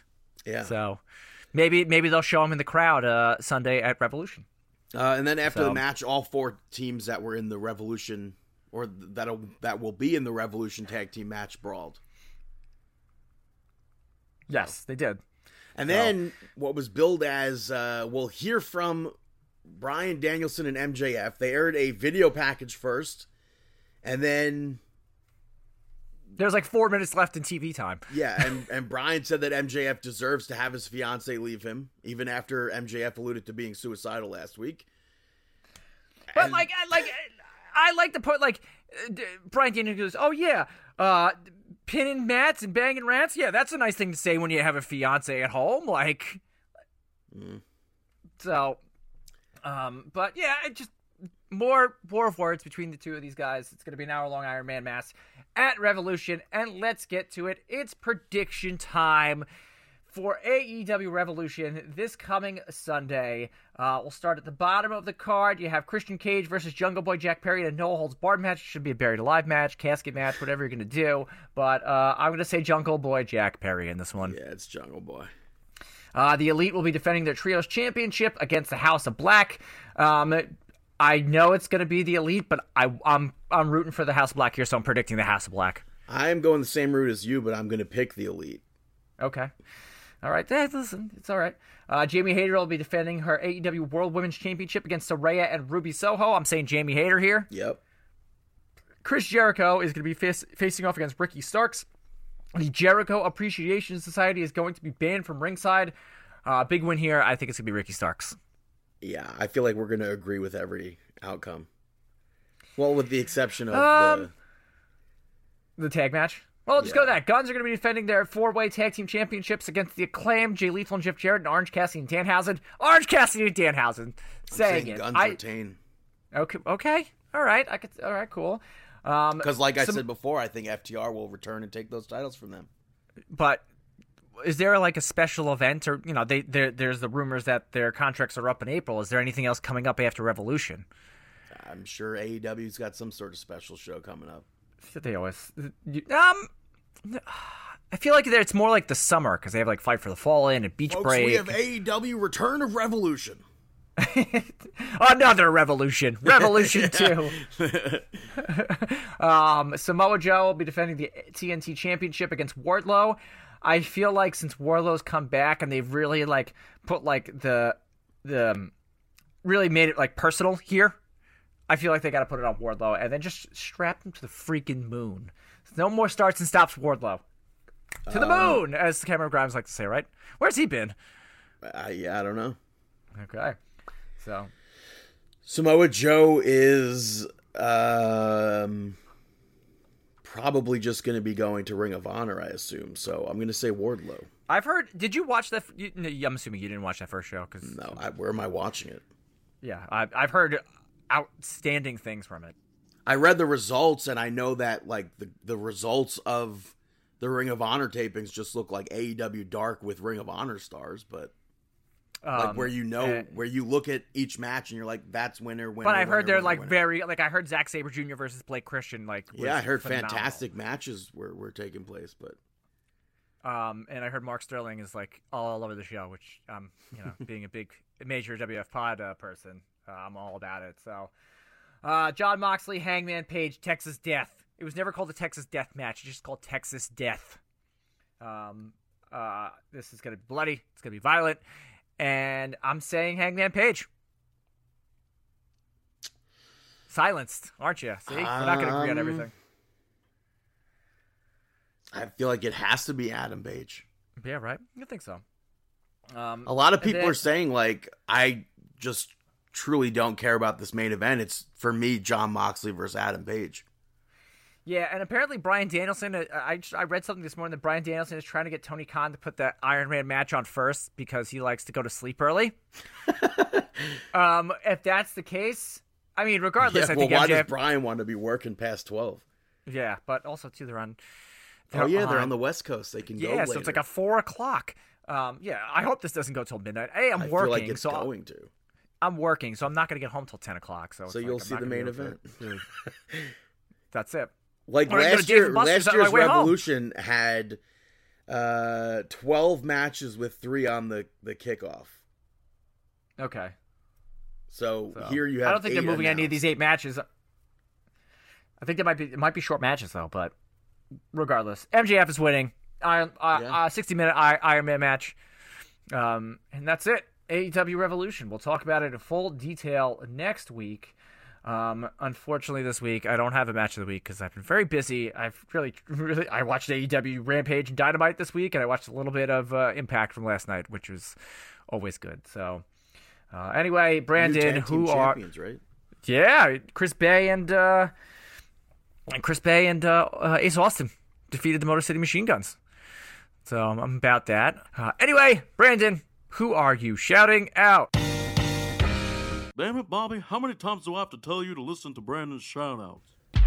The first shout out goes to On My Block. Did you ever watch this show?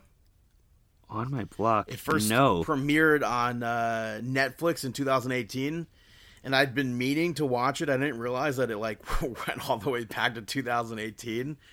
But there's a spin-off now, so I'm like catching up on the whole show, and okay. I'm enjoying it. It's based on like a rough inner city neighborhood in Los Angeles. and focuses on like a group of lifelong friends who all have to deal with the ups and downs of living in that rough neighborhood. Uh huh. So I would say check it out if you enjoy programs like that.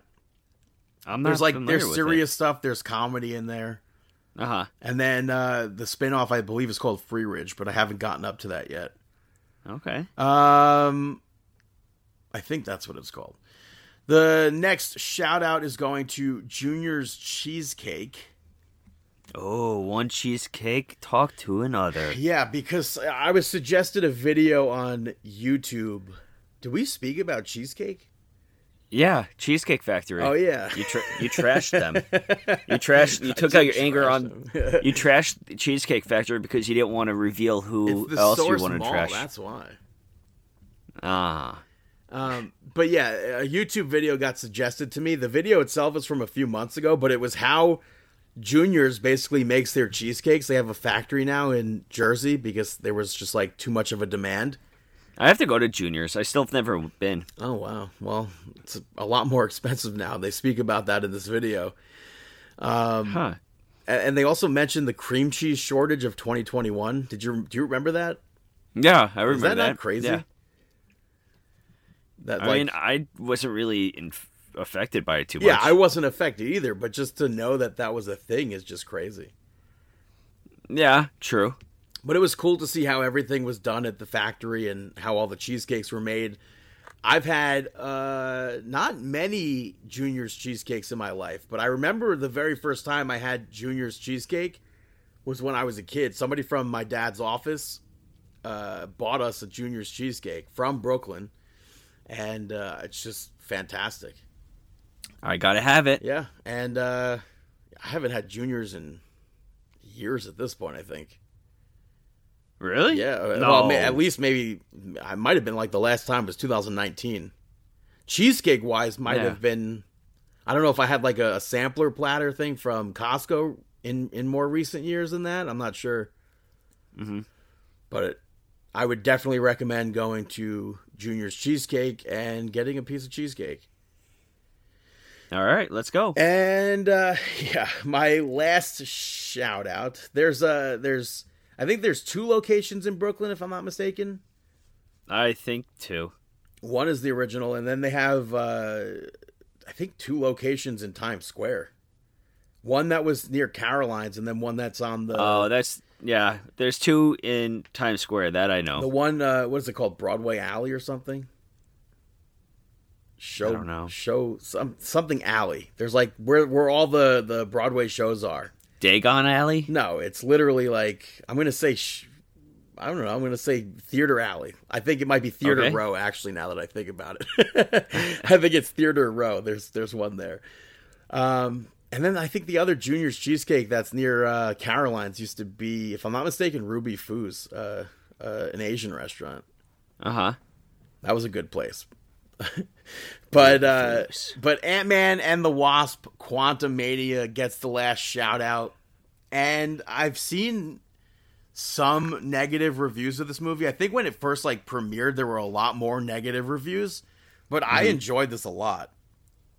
It has the action and comedy that you would hope for from an Ant Man movie, from an MCU film, and I was thinking that maybe there'd be more stuff like to tie in other things happening in the movie. Do I have movie. to stop listening? No, I'm not going to spoil anything. Okay. I just I'm just thought saying. I, I just thought that there was going to be more like outside characters coming into this movie, uh huh. but that that wasn't the case, and I think that's fine. What they gave us, I thought was was good, and I think Paul Rudd is just like too likable to hate this movie for anybody. So I don't know how people like how they'd be like, it. "Oh, this movie sucked," because I enjoyed it, and the stuff that that he was doing as Ant Man, I thought was good. Mm-hmm. And the other stuff that took place with the other characters, I'm not going to spoil anything, but Yeah. go see Ant Man in theaters or wait for it on Disney Plus. I'm sure it'll be up there by May, I would say, before Guardians comes out. Hey, let's get onto it. Yeah. Go see it. But those are my shout outs. Now it's time for our. Our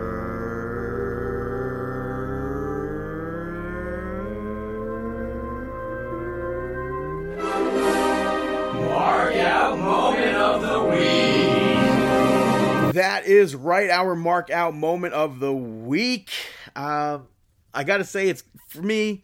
I feel kind of dumb to say that I marked out for this, but the official account on Twitter for Party Down and the co-creator of the show Party Down liked my tweet about the show. Okay. I spoke about the the show last week. I hadn't seen it yet, but uh, it airs on Friday, so I was able to see last week's episode, the first episode back from from 2010, and I feel like it's a lot like the, I mean, not a lot like it's exactly like the show from 2009 and 2010. So I'm I'm here for it. I wish there was more episodes. I wish I could watch them all at once.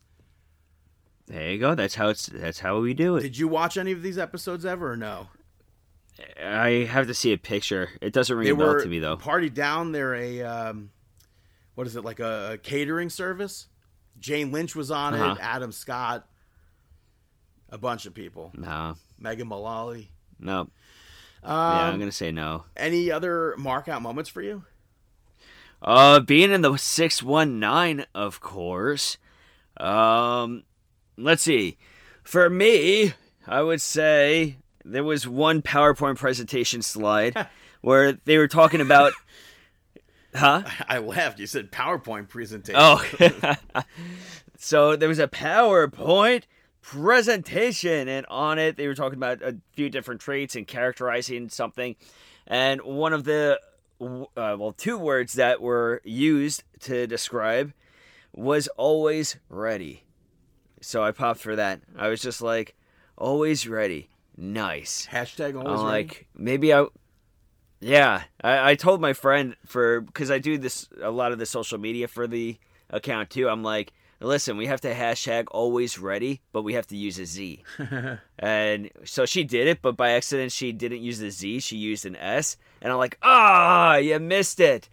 So I tried. I tried to carry over my markdom. Um, I did have uh, one of my lectures. I did so they ask you at the conference, um, or at least for the pre-conference, the class I was taking, they were like, share your name and tell us something about yourself.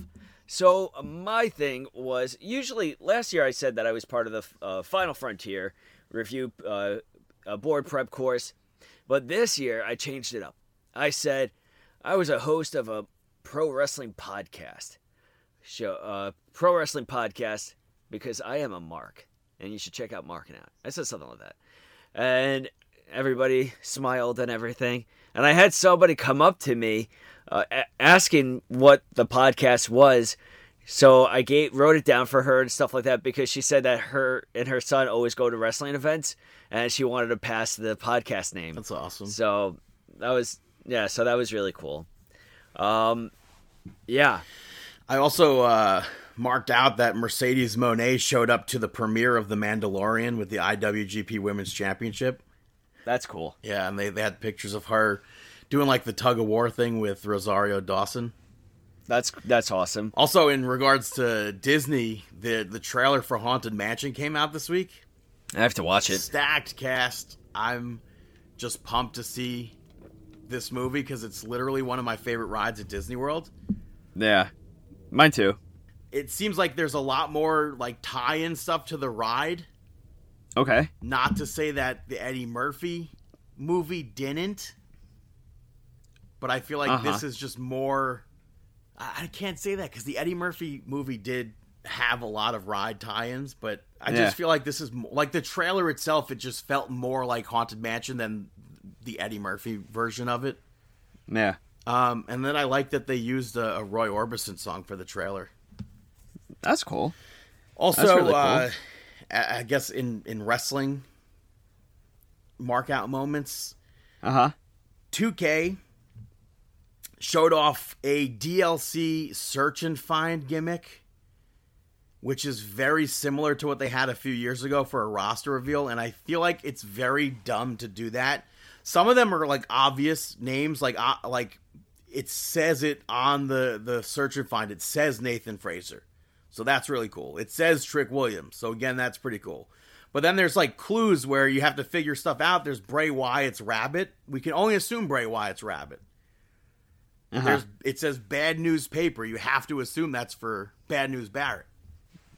And then there's other things that are seen like Wendy Choo's uh, face mask. There's I mean, Chase U. could be what? could be Bad Bunny. No, Bad Bunny's the pre-order character, Oh. so it's not for Bad Bunny. Apparently, Wendy Choo's out with injury. Oh, really? Yeah, I saw that's why she hasn't I been utilized why- right now. Well, that's why I guess Yeah. she got taken out in the parking lot then. Yeah, I heard she uh, is recovering from an injury right now. But if she's in that DLC, I'm pumped for that because like I've how many times have I said her moveset is like perfect for video games. Oh yeah, But like yeah, Chase sure. U is literally spelled out Chase U.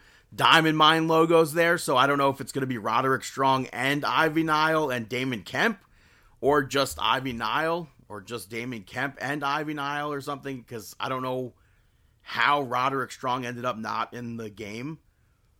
yeah. But I mean, there's a diamond also, so it's like you have to assume that's DDP. You can see Eve, so you have to assume that's Eve Torres. mm-hmm. It says Don. I can only assume it's D- Tony D'Angelo, who shouldn't have been left Ooh. out. They're. Schism's tree, and they should not have been left out. Um, that one part says OC, so again, you have to assume the Good Brothers are returning. A credit card for Tiffany Stratton, I assume. Mm-hmm. One person uh, I also saw pointed out uh, Luna. It says Luna. Oh, that's cool. So if Luna Vachon is in the movie, uh, the movie, the the game, I'm super pumped for that. Another person spotted the name, the word killer, and it's like Kross. no, because Karrion Kross is in the game and he's not been killer in WWE. Killer, killer. So it's like the only Killer. other person you could have uh, possibly, maybe even put it to is Killer Kowalski, which is just like super out there. But Oh, also, yeah. Bruno Sammartino is back in the game this year for the first time in years. Uh huh. And they were opponents, so it's like maybe that actually is something for. Maybe that is Killer That'd be Kowalski. interesting. But then there's like, it's just like too many things to speculate on this where it's like, Yeah. it's just. I feel like people will be set up for disappointment. Talking about disappointment. Like there's a half moon and a star. How's that not going to be Kamala? And, uh, well, talking about disappointment, disappointment. Uh, it was 8 p.m. No, 5 p.m. and SmackDown or Monday Night Raw wasn't on. No, That was disappointing. SmackDown. Was it SmackDown that I was looking for? Yeah, I forgot. It was it was on Friday. night It was SmackDown. yeah, that, that that stunk. I was getting ready or something, and I was flipping through the channels, and I was hoping that it would be on because 5 p.m. PST is 8 p.m. EST. So I was assuming that it was going to be on TV, but unfortunately, it was not on TV. So that means that California, every single event is not live to them, which is like weird to us, like weird to me. Like, is it that weird that Yeah, that they don't get the event live? I don't know I've- how that works with like different places. I remember being in Mexico and watching Monday Night Raw on time. That's the thing. I feel like in, when I was in, uh, I think Denver, I was able to watch Monday Night or SmackDown uh, re- uh, live, real time. So it was definitely weird, but yeah, that was definitely not a high point. Super Pet's really funny though. The Rock. Yeah, so check that out. Yes. But that's our mark out moments of the week. That's episode 630. You can follow us on Twitter at Mark and Out, at BTTG161 on both Twitter and Instagram. Chris Sweendog, CM Sweeney85, David PTDPT on both. Facebook.com slash Marking Out, Marking Out 11 on YouTube and Instagram. Uh, ProWrestlingTees.com slash Marking Out. Use the code Madness23 for 20% off by the 6th. Uh, TikTok at Marking Out, Amazon Podcast, Spotify Podcast, Google Podcast, markingout.com, and we wish you the,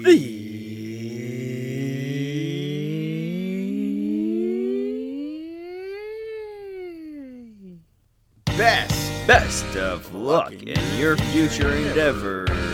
Have a fantastic week.